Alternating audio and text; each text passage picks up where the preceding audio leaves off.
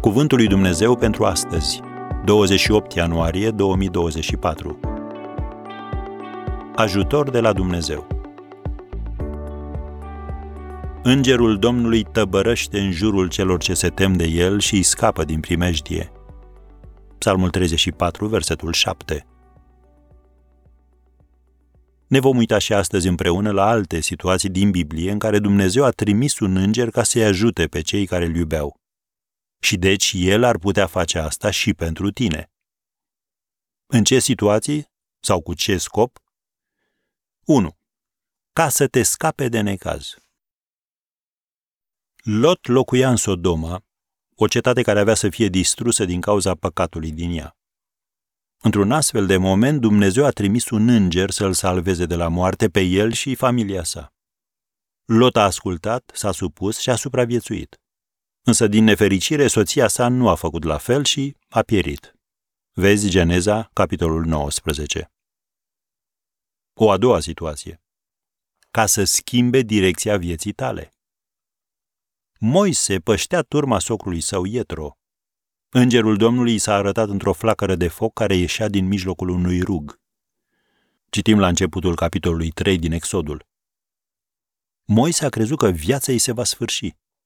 El a pornit dintr-un palat și a ajuns pe o pășune. Dar fiecare experiență, bună sau rea, l-a echipat ca să ajungă să conducă cea mai mare migrație de oameni din istorie. Un al treilea caz. Când te confrunți cu cea mai mare încercare. Pentru a intra în țara promisă, poporul Israel trebuia să cucerească cea mai mare cetate, Ierihonul. Și Iosua nu avea nici cea mai mică idee cum să o facă. Atunci Dumnezeu a trimis căpetenia oștirii Domnului, cu planul care avea să doboare zidurile acelei cetăți.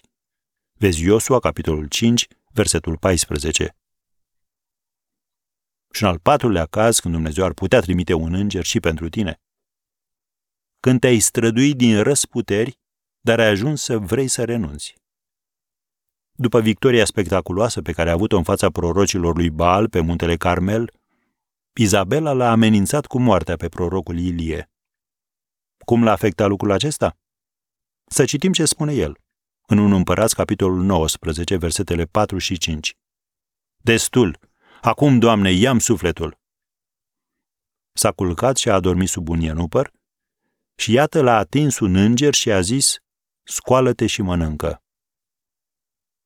Și astăzi Dumnezeu poate trimite îngeri, chiar deghizați, ca să ne ajute.